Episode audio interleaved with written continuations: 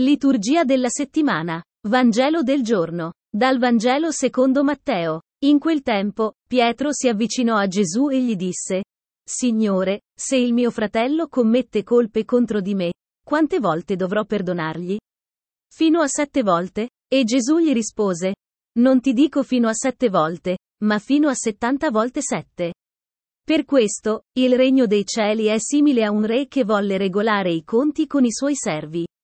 Aveva cominciato a regolare i conti, quando gli fu presentato un tale che gli doveva 10.000 talenti.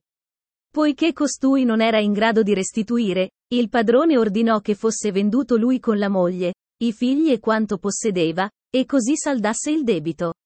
Allora il servo, prostrato a terra, lo supplicava dicendo, Abbi pazienza con me e ti restituirò ogni cosa.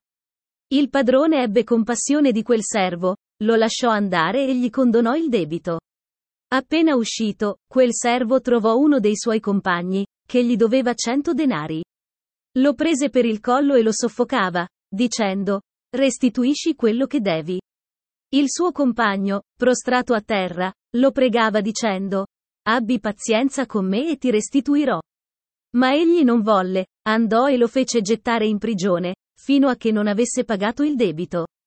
Visto quello che accadeva, i suoi compagni furono molto dispiaciuti e andarono a riferire al loro padrone tutto l'accaduto. Allora il padrone fece chiamare quell'uomo e gli disse, Servo malvagio, io ti ho condonato tutto quel debito perché tu mi hai pregato.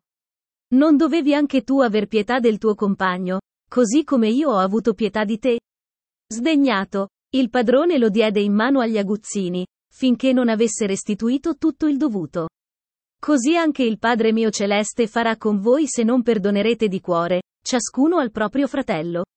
Parola del Signore. Lode a te, o Cristo.